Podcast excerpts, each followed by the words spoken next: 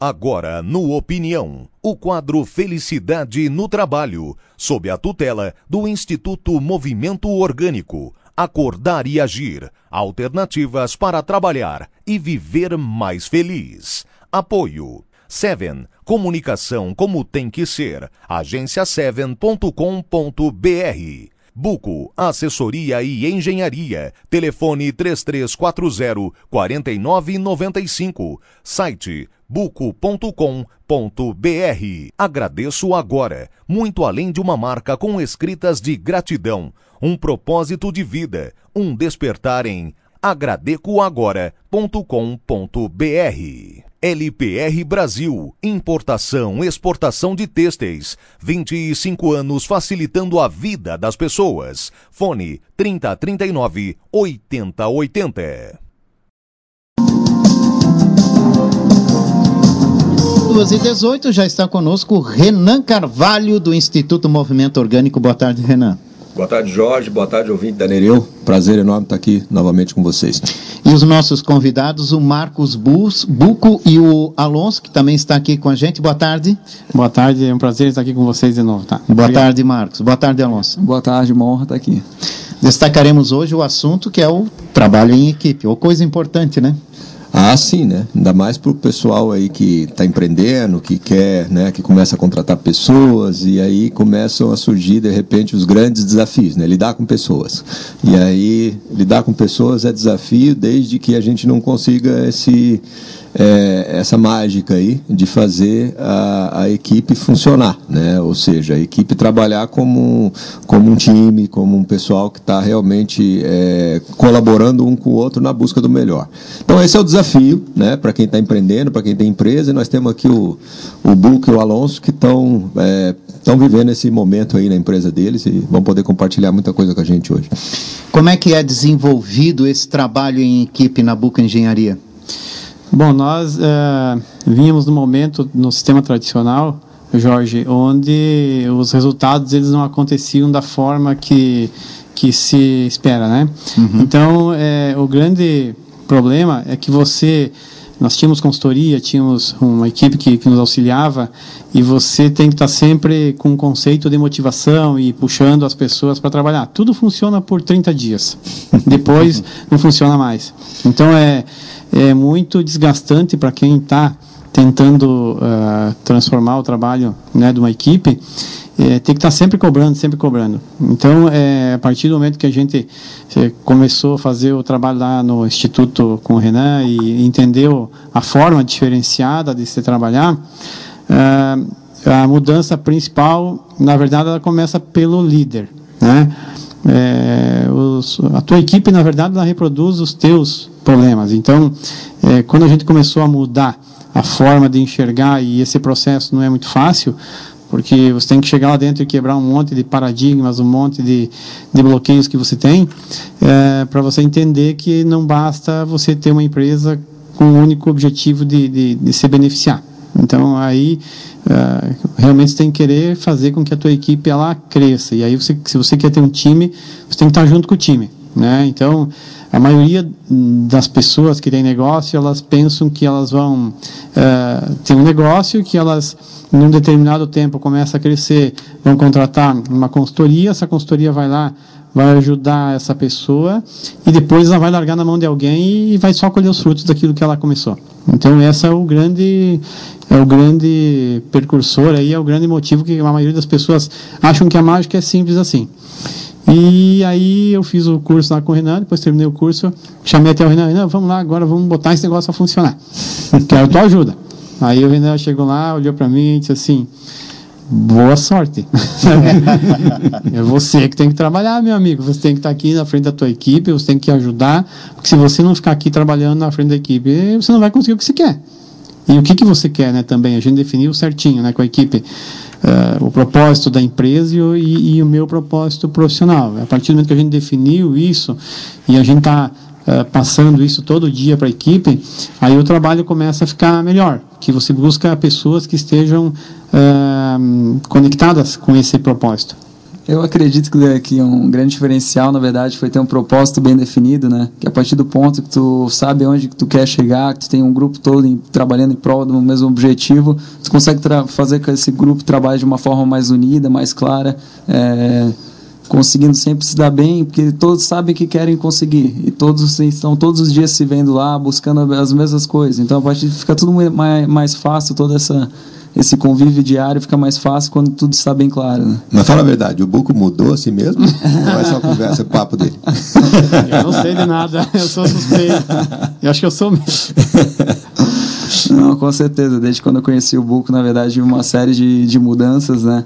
Porque querendo ou não o sistema natural das, das empresas é uma coisa que está muito implícita na sociedade né e realmente uma realidade que aos poucos eu acredito que tem que se mudar mesmo porque essa centralização das responsabilidades se vê que é uma acaba desgastando muito as lideranças das empresas né e quando se tem um objetivo claro e a empresa consegue trabalhar em conjunto para alcançar esse objetivo acho que tudo vem de uma forma mais fluida mais fácil né?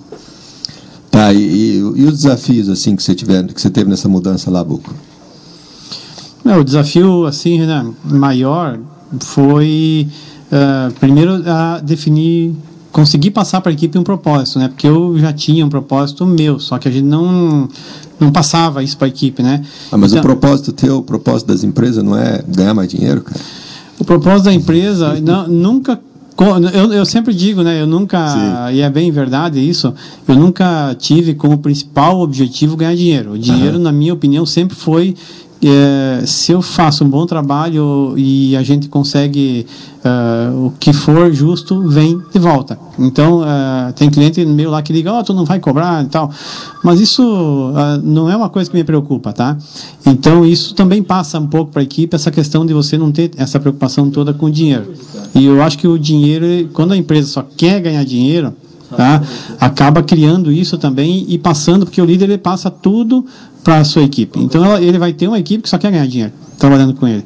E, e, e, a qualidade de vida, o prazer de você ter pessoas trabalhando contigo, que você vê que você está tendo a oportunidade de ajudar, né, elas a crescerem e consequentemente você também cresce, porque uma equipe que uma equipe que cresce junto, né, eu não vejo hoje como realização profissional nada maior do que poder ajudar a equipe a crescer. Uhum. Essa questão é muito, muito importante desse dinamismo em equipe, né? Para que a empresa possa se desenvolver, né? E na verdade todos acabam ganhando junto com isso, né? É. Ah, na verdade, quando você repassa a questão da, da, da responsabilização também, é que antigamente lá comigo era assim, tudo tinha que passar pela minha mão, tudo uhum. eu que uhum. decidia, não se fazia nada sem eu decidir. E a gente está numa fase de transição, que ainda existe muito isso, mas é, quando você repassa isso, a gente vê como a equipe ela se sente bem, porque ela se sente valorizada e a pessoa, para ser feliz, ela tem que se realizar, né? Ela tem que saber que ela, o que ela faz serve para alguma coisa não simplesmente estar tá ali eh, desenhando, fazendo um monte de risco, entregando para um cliente lá, ou fazendo uma planilha que não sabe muito bem a função daquilo lá. Então ela tem que entender que aquilo ali realmente está auxiliando a, a vida das pessoas, está contribuindo com, com, com as pessoas, né? Então é, é isso é o, o diferencial de você passar para a tua equipe. Aí todo mundo começa a se abrir um pouquinho também e sair daquela, daquele sistema frio, né? E, e, e realmente você começa a ter um time de trabalho onde nós não temos lá na, empresa nenhum tipo de atrito, a gente não tem competição. É, assim, as pessoas elas se revezam nos diversos setores da empresa. Quando alguém falta, alguém cobre naturalmente sem reclamar. Ó, oh, não, eu, já alguém já se oferece. Ó, oh, vou ter que sair para em tal lugar. Não, eu venho, cubro aqui e tal. Então é, é muito interessante essa forma que antes era delegada. Então eu definia quem fazia isso, quem fazia aquilo, quem saía de férias hoje, quem tinha que em tal lugar, isso tudo era eu que definia. Mas hoje não, hoje uh, a equipe mesmo se faz uma gestão muito interessante, né? E isso é muito legal, porque acaba dando para eles a oportunidade de crescimento, né? Que nem sempre a coisa sai da forma que eu queria e muitas vezes sai melhor do que deveria sair, se fosse do jeito que eu imaginava, tá? Então essa liberdade eu acho muito muito legal para o crescimento deles e é o que realiza profissionalmente também, né? Uhum. Uh, a gente como empresário daí, né? O senhor falou que antes, senhor, tinha, não. antes tinha que passar. É, é, é, só o respeito que a gente tem. que, que, que tinha que passar tudo, tudo por você para para depois poder ser aplicado. Depois de uma avaliação, para saber se realmente era com o que você imaginava que, que você queria. E, e, e esse é o grande desafio é, é, do, dos mesmo. gestores hoje. Não, é, é aquilo que, é que eles terem a confiança necessária de deixar o barco andar sozinho. Exatamente. É, eu acho que aquilo que a gente colocou no início, né? O empreendedor está começando um negócio, começa a contratar pessoas e, e é, é, vendido muito essa ideia de que ele tem que ser o super-homem, certo? Uhum. Que ele uhum. tem que decidir todos os rumos e aí ele vai, faz um curso aí de empreendedorismo e eles ensinam que, olha, o teu, teu objetivo ir na frente e você tem que fazer tudo que tem para alcançá-lo e trazer as pessoas para te seguir e tal, aquela coisa.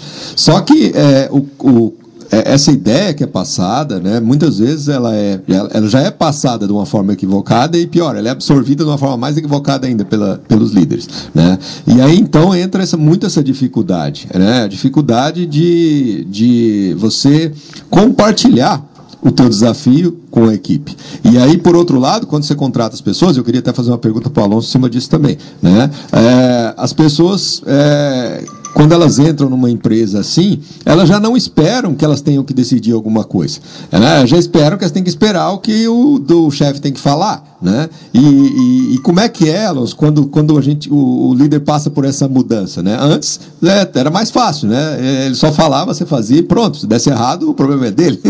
e aí, quando, quando vocês começam, de repente, a ter que decidir junto e fazer junto, como é que é essa, essa passagem?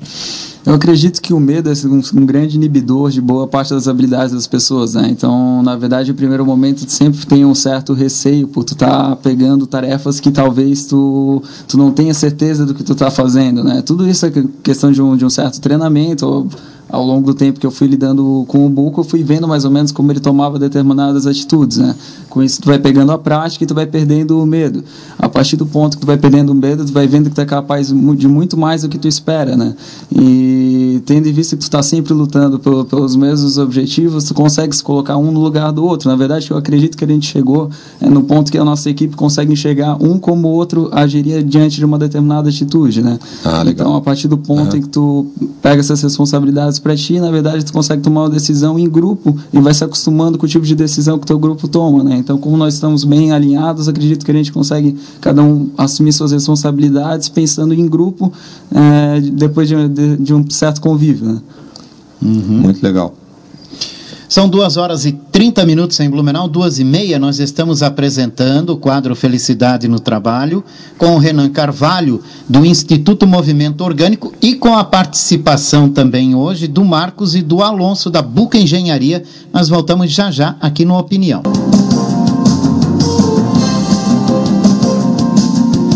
2h40 em Blumenau, de volta aqui no Opinião Pública. Vamos até às 5 horas da tarde na sua companhia, agora com o quadro Felicidade no Trabalho, com o Instituto Movimento Orgânico. Renan Carvalho, Marcos e o Alonso também estão aqui com a gente hoje falando sobre trabalho em equipe.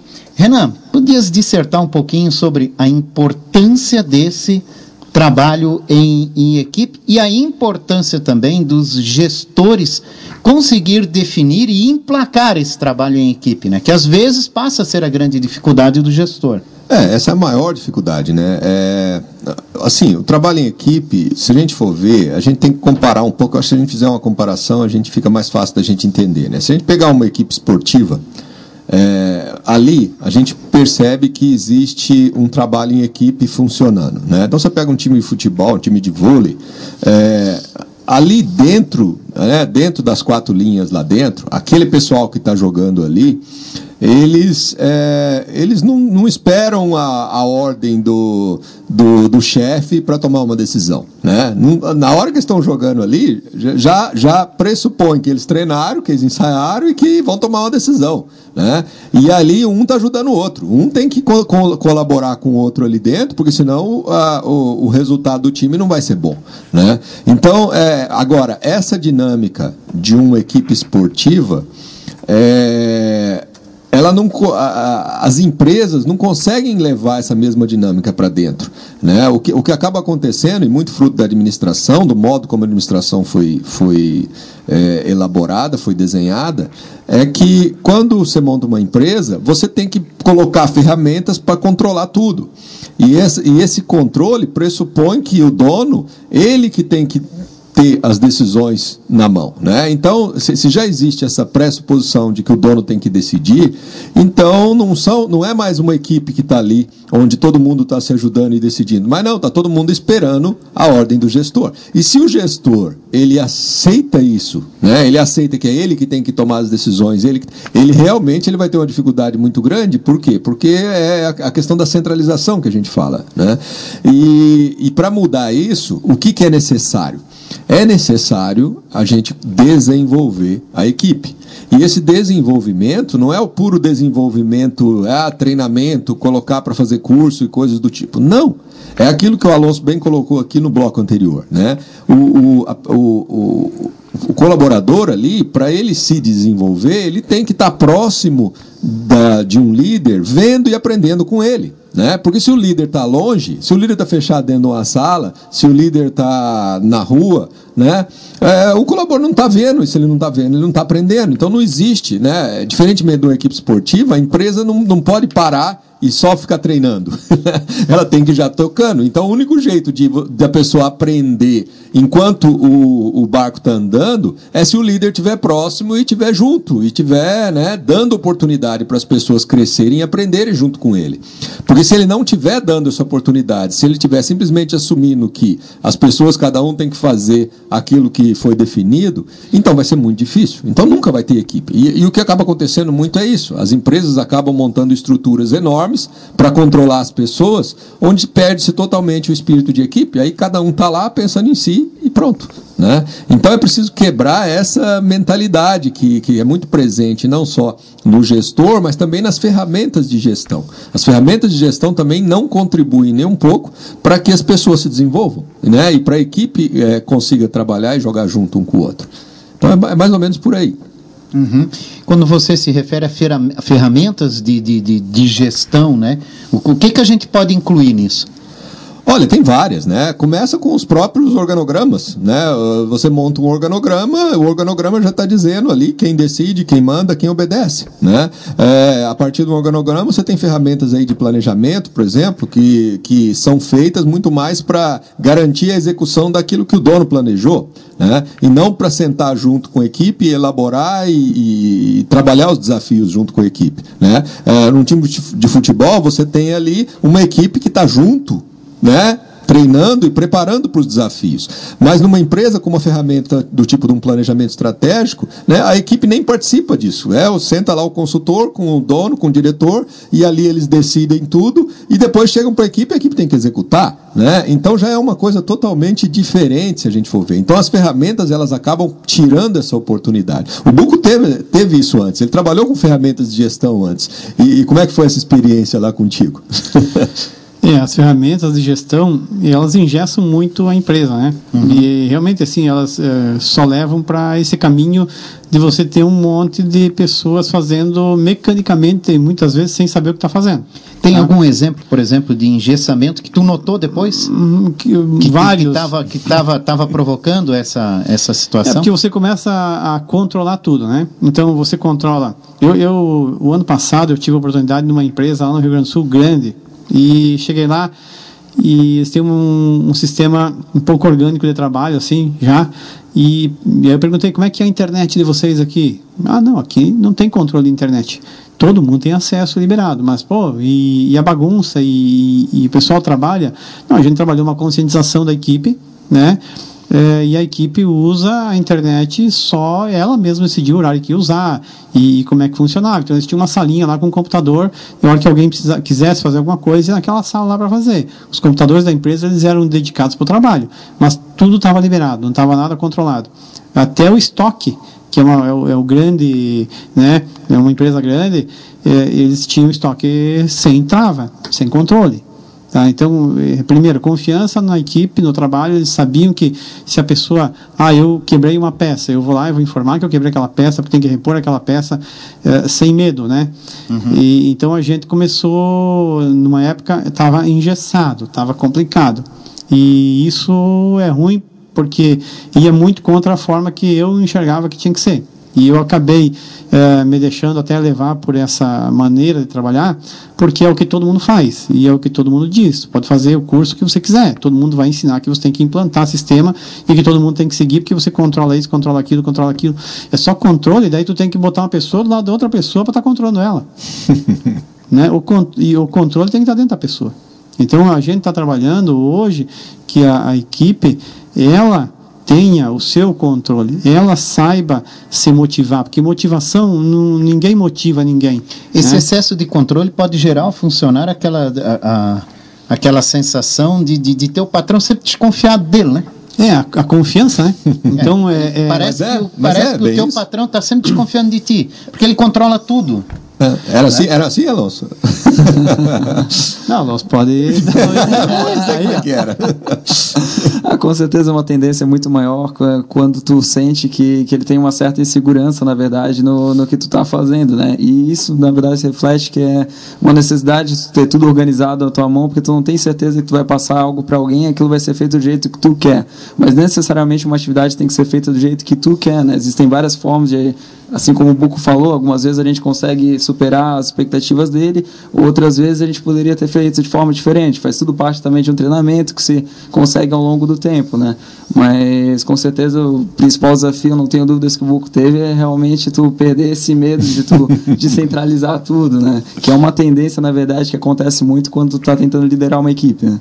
É, é, é, mas é muito essa ideia que é vendida realmente para nós de que não, ó, tu tem a ideia, tu tem um negócio teu, tu é o cara cara mais inteligente e tal. Então as pessoas que tu traz, tu traz para fazer só aquele pedacinho ali, né? Mas a ideia toda, o todo o conhecimento está contigo sempre, né? E, e, o que nós trabalhamos ali é que não, o líder ele tem que compartilhar o conhecimento. Se ele não compartilha o conhecimento, ele não está desenvolvendo a equipe, né? Só que aí entra muito essa questão da confiança e da desconfiança, né? Porque o líder que ele não tem confiança, ele não vai compartilhar nada.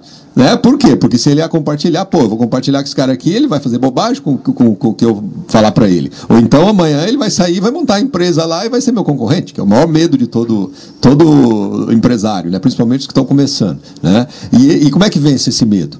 Aí que é, né? Então tem que quebrar alguns algumas crenças, alguns paradigmas mesmo que tem dentro do gestor, dentro do líder, dentro do empresário, onde ele possa entender que compartilhando conhecimento, na verdade, ele está ganhando as pessoas, ele está fazendo com que as pessoas também confiem nele. Né? Porque senão, uh, se, se, você não confia nas pessoas, pode ter certeza que eles também não confiam em ti. Isso é uma coisa que é, é, é, bem normal, é bem comum. Né? A gente viu e viveu muito isso. Né? E, e, e uma tendência grande do, do, do empresário, às vezes está começando, nessa mentalidade mais antiga, é achar, não, eu preciso só contratar pessoas de confiança. Mas pessoas de confiança significa que confia nele, porque ele não confia nas pessoas. então é bem isso aí. Pessoas de confiança significa o seguinte, ó, a pessoa tem que confiar em mim, porque o que eu decidi aqui, ele tem tem que aceitar. Né? É mais ou menos essa imagem antiga, a imagem que nós estamos tentando mudar de como tem que funcionar a empresa, que passa muito por essa mudança de como nós enxergamos as pessoas. Né? E aí a, a, o grande, eu acho que a grande, é, o grande ganho disso é, é, quando o líder começa a perceber que as pessoas, na verdade, é, não são aquele bicho feio todo que ele precisava né, controlar, que ele precisava ter. Não, as pessoas, na verdade, estão ali querendo contribuir com ele. Estão ali querendo construir um time mais unido, construir uma, uma união no trabalho. E se ele deixar isso acontecer, vai, ser, vai ficar mais leve para ele. Eu acho que esse é outra, outro grande benefício, né, Buco? É, outro fator aí, né, que é muito interessante também é a transparência, né? Porque a transparência, ela ela mostra para a tua equipe que você primeiro confia, né, e que você não tem nada para esconder de ninguém. Então, uh, aí eu acho que isso também ajuda bastante, né, Alonso? Ah, sem sombra de dúvidas. Eu acho que transparência é uma questão essencial, né? Então, acho que se fosse definir uma, uma coisa que precisa realmente para a equipe conseguir trabalhar em prol de um, de um objetivo, realmente é a questão de transparência para todos saberem o que está acontecendo, poderem confiar um no outro. Né? Mas aí nós estamos falando também de de, de dois temas importantes e que deve ser muito debatido em empresa e dificilmente ser aplicado. Bem é difícil. a bem confiança difícil. e a transparência. Oh, isso né? aí são e dois. vice-versa. É, é aquilo que você acabou de Dá falar, dois Renan. se, se o meu patrão não confia em mim, por que, que eu vou confiar nele? E, e na transparência a mesma coisa. Mesma o cara não coisa. é transparente lá, eu não vou ser aqui. Isso, mas E, e, na verdade isso. é uma propagação, né? É uma coisa a mútua. gente fala A gente fala que o, o- o- colaborador, né, ele é espelho do líder. Né? Então, se o líder, se, ele- se ele tem esses pensamentos de não confiar, de, não, de ter que segurar a informação, de não, não repassar e coisas e tal, pode ter certeza que o colaborador vai fazer a mesma coisa, né? Em relação a ele, em relação à empresa, em relação ao cliente, até. Né? Porque é o que ele vai estar aprendendo. Porra, é isso que é liderar, então. É, é- essa é a mensagem que as pessoas recebem. Então é assim que um líder se comporta. O líder ele não pode passar informação. Tá? Então, né, quanto mais eu segurar também, mais eu vou ter chance de um dia me tornar líder. Ou quanto mais eu é, desconfiar das pessoas, mais eu vou ter chance. Então, quer dizer, é, parece que existe uma cultura, quase que uma, né, uma, uma crença social, assim, de que liderar significa você concentrar o conhecimento, concentrar a informação, não compartilhar com ninguém, tomar as decisões e fazer as coisas acontecer do teu jeito. Não, isso não é liderar. É, isso aí, para nós, isso aí é, é- é chefiar. Né? É, isso aí é, é outra coisa. né? Liderar é você ganhar a confiança das pessoas, né? porque você confia nelas. E isso aí é, demanda essa mudança de, de pensamento, né? essa mudança de crença mesmo. Né? Por isso que a gente tem que trabalhar muito a parte mental, porque senão as pessoas, a maior dificuldade de, de empreendedores, de empresários, de líder, é, é- é- é conseguir imaginar que ele tenha que abrir informação. né? É a coisa mais difícil. O cara acha que não, eu não posso abrir as informações. Né, Buco? Com certeza. Mas entra muito aí o ego, né? Ô, Porque o, você chega num determinado ponto, né? Você, é- você é o dono, aquilo que, eu- você, é você é o cara que está lá em cima e tal, quem decide tudo é você, você. Então você começa a se encher, se encher e você vai se au- automaticamente vai minando a, a tua capacidade. Chega um ponto que você aquilo já não, não dá mais, não tem mais condições. Então nós resolvemos fazer essa mudança em função disso, porque não existe crescimento das pessoas. Então, e o objetivo nosso passou a ser um propósito que ele tem que ser nobre. O dinheiro, todo mundo sabe, e uma coisa que a gente fala aqui, às vezes até é interpretado de uma forma um pouco errônea, eh, aí, porque quando eu converso com as pessoas aí fora, a pessoa diz, ah, vocês vão lá falar, mas vocês todos são bem-sucedidos, têm seus bens. Aí é fácil para você chegar e dizer, olha, o dinheiro não é tão importante. Mas não é por aí. Todo mundo quer ganhar dinheiro. E, e precisamos, porque nós temos um custo fixo, tem que pagar conta. E, e por que, que eu vou ter uma empresa para não ganhar dinheiro? O risco a tudo aquilo que você está envolvido numa empresa hoje é muito, muito, é muito desgaste, tá? E então assim ganhar dinheiro faz parte do processo, mas ele não é o foco principal. Ele é uma consequência do resto. Então até a gente estava comentando esses dias, né? Nós temos clientes aí de 20 anos. É, como é que a gente não perde o cliente de 20 anos? Fazendo um bom trabalho. Porque você fazendo um bom trabalho para o cliente, como é que o cara vai te mandar embora? Só se ele não tiver como te pagar.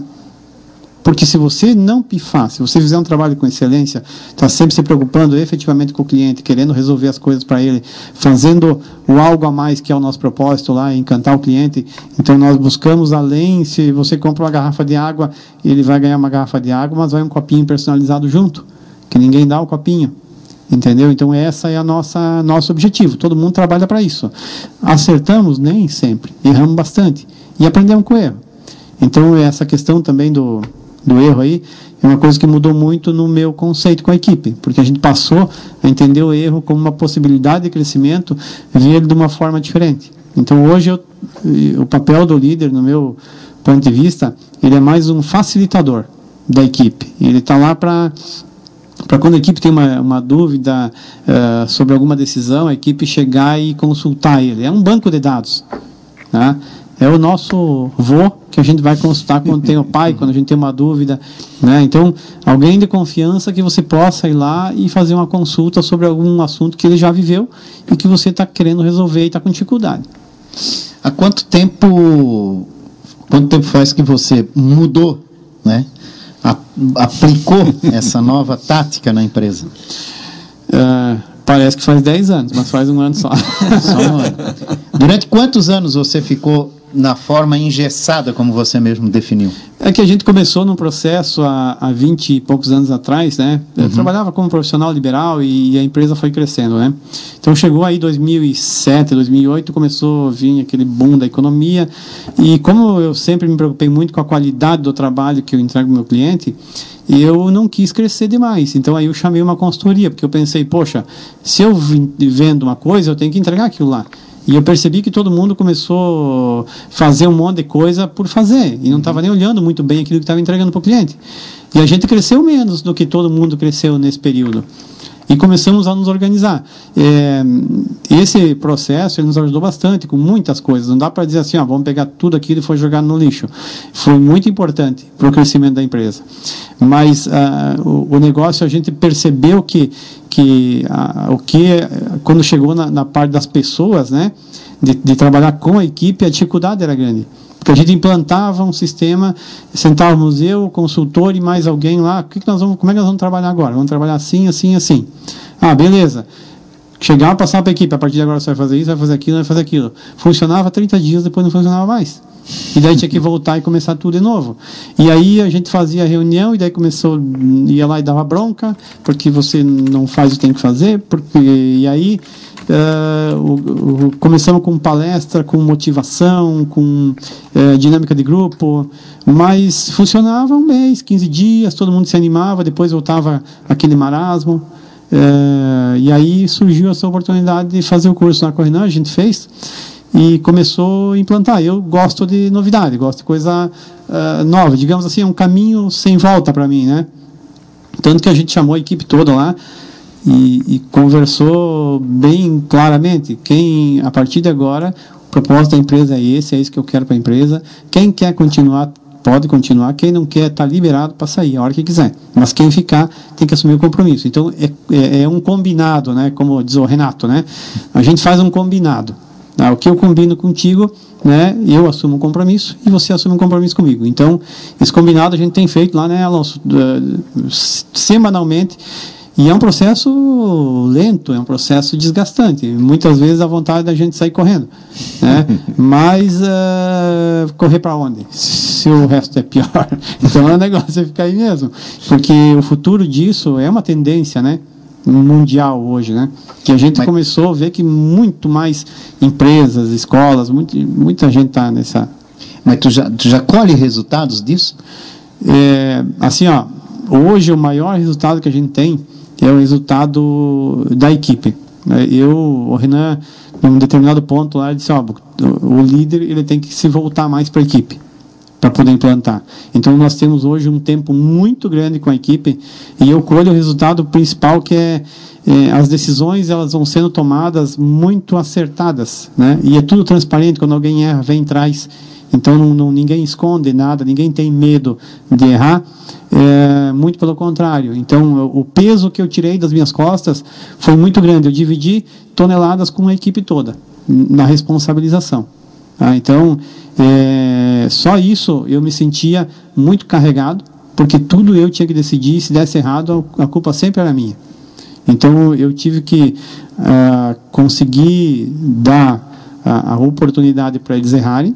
Né, e não cobrar esse erro de uma forma muito enfática, né, entender que eu também erro, né, me dou esse direito de errar. E aí sim, aí nós começamos, através do erro e do respeito né, mútuo, é, conseguir implantar esse sistema. Faz um ano praticamente, né, que a gente está. Não faz um ano, né? É, acho que foi mais ou menos um ano que é, você um fez ano, lá. Um ano, um ano. Menos, é. Faz um ano que a gente implantou. É, nós contratamos uma funcionária nova agora, é a Kelly, ela está há 45 dias. A gente teve um evento aí no final de semana. Aí ela depois ela disse assim: Nossa, mas parece que faz mais de um ano que eu estou trabalhando nessa empresa. então isso, assim, o entrosamento. E saiu muita gente, né? Saiu gente também, né? Saiu gente, tem gente isso. querendo voltar, né? Tem gente querendo voltar já. É, então, é porque é... não é fácil essa mudança, né? Não é, até para as pessoas é difícil muitas vezes, né? E vai é. e a forma de trabalhar é bem é, é, legal. A gente quer fazer realmente um ambiente de trabalho gostoso e que o cliente possa ter no mínimo o que ele contratou e mais alguma coisa. Uhum. É, e, e, é difícil do funcionário assimilar isso, até porque ele já vem de uma cultura na empresa, né? A empresa tinha uma cultura, de repente quebrou aquilo, isso. quer fazer uma coisa diferente. Então é um choque também. É. Eu acredito que um grande diferencial mesmo é tu conseguir encarar os funcionários de uma forma mais humana, que eu sinto que a gente conseguiu aplicar ali. É, na verdade, perceber que todos estão aptos a errar, mas nem todos estão aptos a errar e buscar uma solução para isso. Então, acredito que esse é o meu grande diferencial. Tu parar de, de, massacrar o erro como ninguém pode errar, a melhor empresa é que não erra. Na verdade, eu acredito que um grande diferencial é tu conseguir errar, assumir o teu erro e saber o que tu pode fazer para melhorar isso. É o que proporciona o crescimento de todos. Né? Uhum. São três horas e um minuto. Nós estamos aqui no quadro Felicidade no Trabalho com o Instituto Movimento Orgânico. O Renan Carvalho está aqui conosco e com os convidados, o Marcos e o Alonso. A gente volta já já.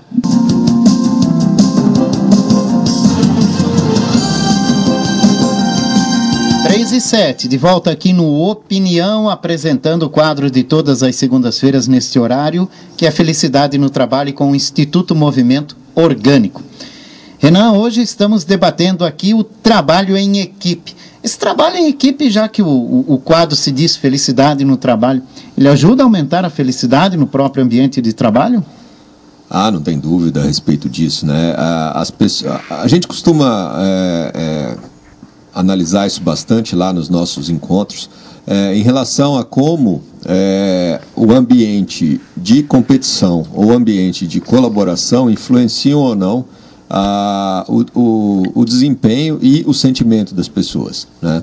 Então, uma das coisas que a gente levanta muito é isso: o ambiente de competição, onde as pessoas estão competindo uma com a outra, é um ambiente extremamente nocivo para o sentimento das pessoas. Ou seja, as pessoas elas vão para lá é, num estado de ansiedade, elas vão para lá se sentindo já pressionadas. É, existe aquele negócio assim de que um tem que se dar bem à custa do outro, né? Existe aquele negócio que eu tenho que me proteger aqui, existe aquele negócio que eu preciso esconder informação aqui para mim poder amanhã tá. Então, o ambiente de competição ele é sempre muito nocivo, né? Para um, uma equipe.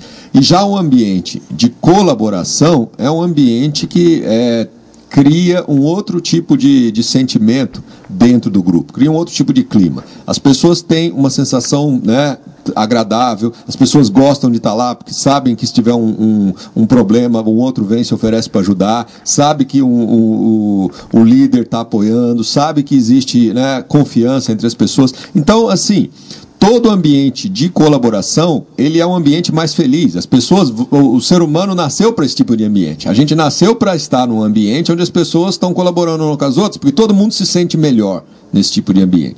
Já no ambiente onde está um competindo com o outro, né, as pessoas, elas, o sentimento costuma ser bem mais negativo, ou seja, um vai estar tá querendo é, né, é, se dar bem à custa do outro. Então, é, para felicidade, para um ambiente de felicidade no trabalho, realmente a gente trazer esse, esse, esse, essa união, né? essa questão de, de que nós aqui somos um grupo de pessoas que estamos aqui por um objetivo comum, com foco comum, e nós estamos aqui para colaborar um com o outro. Trazer esse sentimento e esse pensamento para dentro de um grupo muda muito né? a forma como as pessoas encaram o trabalho. É, eu saí cedo, ir para uma empresa, sabendo que eu estou indo para um local onde é, é, existe uma pressão, existe um ambiente é, assim desagradável porque as pessoas têm conflito uma com as outras, tal. Isso é uma coisa. Vou sair, vou pegar aquele ônibus, vou pegar o carro e vou para lá já com um sentimento ruim de manhã. Agora eu ir para um local onde as pessoas são alegres, as pessoas são divertidas, as pessoas se ajudam, as pessoas estão buscando um desempenho juntas, o meu sentimento para pegar aquele carro, para pegar aquele ônibus de manhã cedo e ir para esse local de trabalho vai ser outro, né? Então realmente o impacto é, é, é totalmente diferente quando a gente fala de que, ó, quando a gente transforma o ambiente para um ambiente de trabalho em equipe.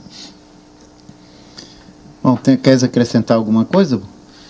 É, eu acho que esse fato da pessoa querer estar onde ela está trabalhando é muito importante, né? Eu queria ouvir a opinião do Alonso sobre isso aí. Bom, se tem uma coisa que me dá uma satisfação, na verdade, é vestir a camisa, um, um gosto que eu acabei criando ao longo do tempo, né? É, é uma empresa que realmente eu acabei me encaixando muito bem desde quando eu entrei e eu, eu tive vontade de assumir determinadas responsabilidades para mim, né?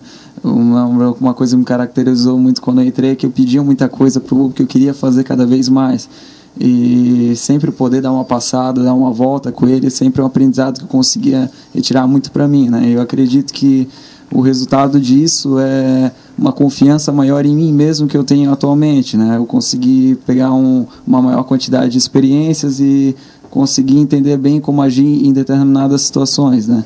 Então ter, ter esse, essa, essa união, assim, sentir que a equipe está do teu lado para te apoiar quando tu precisa, realmente é uma satisfação muito grande. E esse é o resultado que se busca, né? É, eu, eu, diria que esse é o principal resultado, né? Eu acho que, é, como o Buco falou, não é que a gente não tem, a gente não precisa de dinheiro, todo mundo precisa de dinheiro, né? Mas o, o principal resultado que a gente busca é estar feliz, é estar é, se sentindo bem, é estar num ambiente onde, não, isso aí é o principal. Então, se a gente der, colocar o foco nisso, né? Em estar feliz, em criar um ambiente feliz, em estar vivendo realmente o seu melhor, a vida ela vai, ficar, vai ser muito diferente. Né? É, obviamente, até a busca do dinheiro quando a gente precisa vai ser mais leve, né? se a gente tiver num ambiente assim. Né? Ao, ao, passo que se nós estivermos naquele ambiente onde não, nós estamos aqui porque temos que buscar o resultado e porque temos que correr e que quem for o melhor é quem atinge e não podemos errar, aí é outra história. Aí nós estamos criando um ambiente, é, nós, nós estamos colocando o foco no dinheiro à custa da felicidade das pessoas, à custa da, do, do, do, do sentimento positivo que as pessoas possam ter por estar ali. Né? E, e isso aí, eu acho que como o Buco colocou, é uma tendência é, é uma tendência que ainda está meio incipiente, é, são poucas organizações que estão conseguindo efetivamente transformar o seu ambiente dessa forma, mas pelo menos já está se falando muito disso hoje. Hoje, pelo menos de boca, né, toda organização fala: não, precisamos ter um ambiente legal para nossa equipe, precisamos isso, precisamos. Ou, precisar, todo mundo está precisando. Né? É, ainda está difícil, por quê? Porque as ferramentas não ajudam, como a gente está vendo. A maioria das empresas ainda utilizam ferramentas tradicionais. Então não consegue efetivar esse ambiente legal, muitas vezes por, por existir as ferramentas e por também não estar tá claro essa questão do, do dinheiro como foco ou do dinheiro como meio. Né? A gente entende, né, numa organização mais orgânica, que dinheiro é meio e não é foco. Né? Dinheiro é um meio para nós estarmos felizes, para nós estarmos vivendo uma vida boa, uma vida tranquila. Se a gente entender que o dinheiro é um meio para isso, então é, é, nós vamos estar é, olhando para ações, para iniciativas que vão transformar esse ambiente nisso e que a gente possa estar né, tá, é, cultivando isso cada vez mais. E ao passo que se a gente colocar o dinheiro como foco, a gente esquece disso. Né? Ô, Renan, queria que você falasse um pouco sobre essas empresas que elas dão uma série de benefícios como. É, você usou um termo esses dias lá? Sim, é tipo uns mimos. Os mimos, isso. Qual é. é a diferença de uma empresa que, que tem um monte de mimo e qual que é a diferença de uma empresa que é orgânica? É, é nós tivemos até uma discussão grande esses dias no nosso grupo de e-mail lá, né? Por quê? Porque veio um, um veio um, um, um, dos participantes do nosso movimento colocou uma história lá interessante de umas doenças novas que apareceram.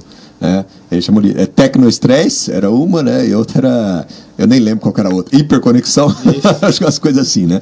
E, e aí que surgiu aquela discussão danada, porque essas doenças estão ocorrendo porque as empresas descobriram que tem que ser flexíveis com os funcionários. Então, começou a deixar os funcionários trabalhar em casa. Né? Então, está tendo muito esse negócio hoje, de que ah, a pessoa está fazendo um trabalho de computador tal, ela pode trabalhar em casa, deixa trabalhar. Só que aí o que acontece, né? É, aparentemente é uma, né, é uma coisa legal que está sendo feita, tal, está dando flexibilidade liberdade, só que existe a pressão para a pessoa, né? Aí a empresa começa a ligar para o cara de noite, de manhã, toda hora, tal, para poder cobrar as coisas, tal. E acabou gerando um, um, uma discussão danada ali em torno se isso é uma coisa útil ou boa ou não, né? E, e, e o que a gente percebe e o que a gente acaba concluindo muito quando a gente observa essas, essas situações é que existe essa moda né, de que o, o, a, as equipes precisam ter o melhor ambiente possível, as melhores ferramentas, estar tá no melhor local, no melhor espaço físico, elas precisam ter o cafezinho ali de graça, precisa ter mesinha de ping-pong para jogar, precisa ter uma rede para dormir, precisa ter um monte de coisas, né, é, porque aí eles vão estar tá felizes. Né?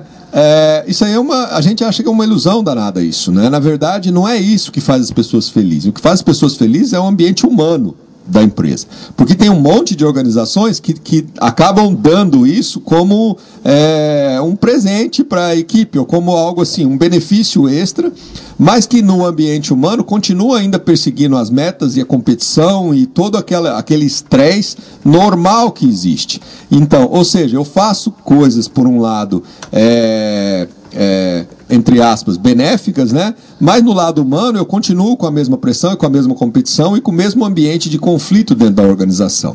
Isso não adianta. Aí, aí é um mero, é um mero é, mimo. Você dá essas coisas e o pessoal vai querer cada vez mais, porque está sempre insatisfeito e vai estar tá querendo mais e mais e mais, né?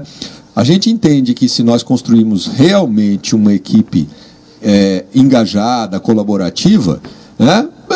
Não é necessário todo esse, todos esses mimos, né? Pode até ter uma coisa ou outra que a própria equipe ache legal e tal e faça, mas não, não, não são as condições de trabalho que vão fazer as pessoas estar mais felizes, né? O que vai fazer as pessoas estar felizes é a interação entre as pessoas, é como o líder enxerga elas, como as pessoas podem colaborar umas com as outras ou não dentro do ambiente, é isso que vai fazer elas estar felizes, né? Se, se ainda não tiver a, a, estrutura necessária, se as pessoas estiverem felizes, elas buscam a estrutura, elas dão um jeito, elas criam, elas inventam, elas, né, elas descobrem um jeito de fazer. Né? Agora, o que está tendo muito hoje é isso. Às vezes tem, tem os jovens que estão muito entrando em empresas grandes, o cara já quer entrar numa empresa onde ele tem tudo pronto, tudo bonitinho, tenha tudo, melhor computador do mundo, a melhor sala, lá, tem um horário para isso, para aquilo, para aquilo, mas é, é, os jovens eles estão enxergando muito isso como ah, é o prêmio que eles têm que me dar para aturar esse ambiente humano que eu vou ter que aturar aqui. Então eu, é bom que eu tenha tudo bonitinho, por quê? Porque eu já vou ter que aguentar esse líder aqui que vai encher o saco todo dia, essa pressão, essa competição, essa coisa. Então eu preciso desses não, senão eu não quero. Né? Então acaba sendo muito isso, né? uma forma de, de mimar mas para manter aquela, aquela estrutura de pressão que, que, que, que acaba acontecendo nesses ambientes, né? e os conflitos que acabam acontecendo ali. Então, a, ideia de mudar isso é tirar essa pressão né, do empresário para que oh, se, nós, se nós tivermos, se nós não tivermos estrutura, se nós tivermos, se nós não tivermos mesa de ping-pong, o que nós tiver aqui, nós vamos ter uma equipe que a gente vai trabalhar junto para buscar o que for necessário. É isso que eu acho que é o, é o ponto crucial. É né? por aí? É isso aí, tem isso mesmo. É, tem umas coisas que a gente faz lá, né? Um exemplo legal, assim, Renan, de. Nós tínhamos uma pia para instalar semana passada lá. então na sexta-feira eu cheguei lá e tal, vamos chamar o encanador, não vamos, tal, não, vamos, vamos brincar e tal meio sem ferramenta, mas a equipe foi legal, assim, porque nós começamos, daí todo mundo começou a vir, aí um ajudava aqui, daí outro ajudava ali, aí a, um já foi, um fazia limpeza, daí a Rafa já brincou com a furadeira lá, já, ah, nunca usei a furadeira. Aquilo ficou um negócio tão legal, só até as sete e pouco da noite ali, instalamos a pia e foi gratificante. Né? Se a Ninguém gente... pediu hora extra. Não, mas é nós ficamos lá brincando, na verdade. Sim. Entende? O, nós tínhamos um evento também que a, com a Regina, é, onde nós tínhamos que levar um, um presente para alguém, não sabíamos para quem era. E esse presente ele não era comprado, ele era feito com qualquer coisa, de preferência com materiais reciclados. Então é gratificante você levar um presente que tem uma história. Como é que eu fiz aquilo? E por mais simples que seja aquele presente, por mais assim que você que não entendeu o negócio, você vê aquele presente, ó, que que, que é essa porcaria aí, né?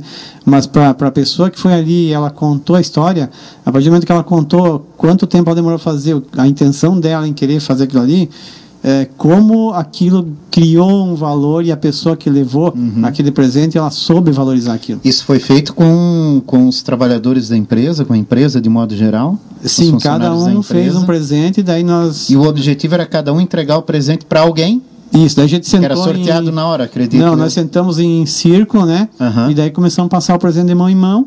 E aí tinha alguém lá com um sininho. Na verdade, não entregava para ninguém. Não. Na verdade, apresentava uma obra que fez. Isso. E daí, quando, entrega, quando ah, chegou num determinado ponto, bateu o sino, quem estava com o presente na mão. Fica com ele. O presente é dele. Daí, ah, quem que fez? Ah, foi o Renan. E o Renan conta.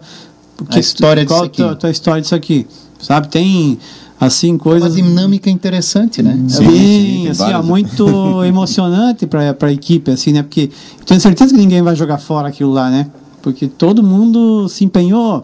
O pessoal saiu de casa, foi atrás de coisas. Teve gente que errou um monte, teve gente que fez de madrugada, teve gente que saiu da balada para fazer, mas todo mundo levou. Sabe? Vocês sabem que eu tenho, eu tenho uma teoria que, que eu, eu vou fazer aqui uma comparação que pode ser absurda, mas para mim vale. Eu tenho uma teoria do carro. Quando tu compra um carro, geralmente quando é o primeiro, a gente se dedica muito a ele, porque a gente lava o carro em casa. Tu lava o carro em casa, cada vez que tu passa a esponjinha, tu vê um risco, cara, aquilo te dói tanto, porque é teu e tu tá vendo que aquilo lá tá se deteriorando e tu tens que cuidar.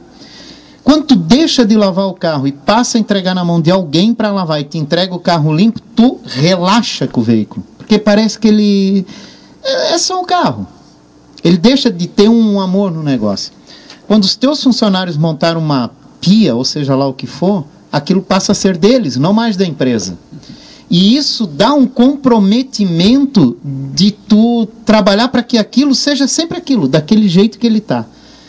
Quando alguém coloca lá e, pô, não é meu, é da empresa. Então eu sou mais relaxado com aquele negócio, eu não dou bola, eu não valorizo como deveria valorizar aquilo.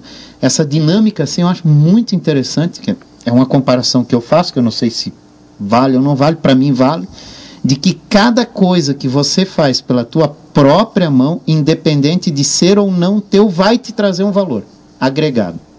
Esse eu acho que é um grande desafio hoje, Jorge, até a nível pessoal, familiar, é, de você hoje conseguir transmitir para os teus filhos até esse, é, como é, valorizar. Isso né? Passar Aquilo, isso para diante, né? É, porque nós, nós aprendemos pela falta, né? Nós não tínhamos, então a gente valorizava o pouco que tínhamos. Né? E aí a gente acaba muitas vezes, por essa falta, dando sem conseguir passar a, a, a, real necessidade, né? Até que a gente comentou, é, o Mujica ele fala que quando você compra alguma coisa, você não dá o dinheiro, você está dando teu tempo. Porque para você conseguir Isso. aquele dinheiro, tu, tu, você tu se entregou, você se entregou para alguma coisa, tempo. Né? Então assim, ó, tô, até ontem eu estava conversando com a minha filha, né, estava explicando para ela, né, ó, quando você pega alguma coisa, quando você, eu, eu compro alguma coisa que eu trago para ti, é o meu trabalho. Então tem, eu gostaria muito que você valorizasse isso, porque apesar de você não estar tá trabalhando ainda, não estar tá, uh, buscando isso, mas você faz parte disso também. Então, se você está jogando fora alguma coisa que eu estou te dando, automaticamente você está jogando fora um tempo que eu poderia estar tá contigo, porque eu estou deixando de estar tá contigo para estar tá trabalhando, para poder ter que e, suprir que, essa necessidade. E o que é que nós vimos numa nova geração hoje? Muito, a gente ouve muito falar, eu não valorizo o bem material. Mas esquecem que aquele bem material que alguém colocou dentro daquela casa, dentro daquela empresa, custou algo. Que não foi simplesmente um dinheiro como tu acabou de falar, Buco. Foi o quê? Foi tempo de trabalho, foi o estresse, foi emoção, foi um monte de coisa. É, isso aí é uma coisa que no, no último encontro aqui, né, segunda-feira passada, nós falamos de, de dinheiro e da relação com dinheiro, né? E, e, e, um, e um dos pontos críticos é isso. Eu acho que o, o quanto é, nós distorcemos muitas vezes essa relação e, e, e hoje, e realmente aquilo que, que, que, ele colocou aqui é muito importante, a gente procura trabalhar isso muito também. Né? É, quanto mais você usa o dinheiro para pagar as coisas e te dar acesso às coisas, né, menos valor essas coisas vão ter para você. Isso é uma coisa muito real, isso, né? Ah, eu, né, deu defeito aqui nesse computador, ah, joga ele fora, compra outro. Por quê? Porque eu tenho dinheiro. Se eu tenho dinheiro, então eu jogo fora, compro melhor. Pá, ponto, né? Agora, se eu não tenho dinheiro, o que, que eu faço? Putz, eu vou cá, vamos ver se eu dou conta de arrumar essa pecinha aqui. Vai, tá soltando aqui, mas dá pra gente dar. Aí, tu começa a, a, a, desenvolver o vínculo para com as coisas. E aí você começa a trabalhar mais e colocar o seu, o seu esforço e o seu tempo no sentido de criar, de inventar, de pedir ajuda para alguém. Ó, oh, você pode me ajudar aqui porque o meu computador não está muito bom. Como é que ele. Né? Então você desenvolve vínculo humano quando você acaba, é, é, quando você tira, né, quando você não tem tanto acesso assim a dinheiro. Né? Então lá na empresa, se tivesse muito dinheiro sobrando, ah, chama alguém para instalar a pia aqui. E ninguém tá nem aí. É ou não é? Agora, quando não tem, então, opa, será que nós precisamos aqui dar um jeito, nós ajudar aqui, se ajudar e fazer e tal? Então, nós falamos muito disso no último. E, e, e essa questão do, da juventude é muito isso, porque hoje em dia tudo é fácil. Pá, hoje em dia tu vai no 1,99 e tu compra tecnologias que há, há 40 anos atrás custava, é, sei lá, 10 mil reais. Né? E, e hoje tu vai no 1,99 custa 2 reais. então, o tanto que está disponível as coisas. Então hoje em dia não existe mais esse negócio de valor de um bem. O valor que existe hoje é o valor do nosso tempo. Né? Eu acho que isso que nós temos que resgatar. Né? É, e, e, e, esse entendimento aí, Jorge, de que as pessoas não conseguem enxergar, realmente a gente não consegue, nós não somos, nós não somos programados para ver há quanto tempo alguém pôs nisso aqui. Né? Quanto tempo alguém pôs nisso aqui? Né? Não sei. Se fosse eu, se eu fosse fazer isso aqui, talvez eu ia gastar um caderno desse aqui, eu ia gastar, sei lá, uma semana para fazer um negócio desse, né? Mas talvez isso aqui foi feito por uma máquina lá que custou, que gastou, né, sei lá, 5 segundos, né? E custou 10 reais e alguém comprou e pôs aqui, né? Então eu não dou valor para isso.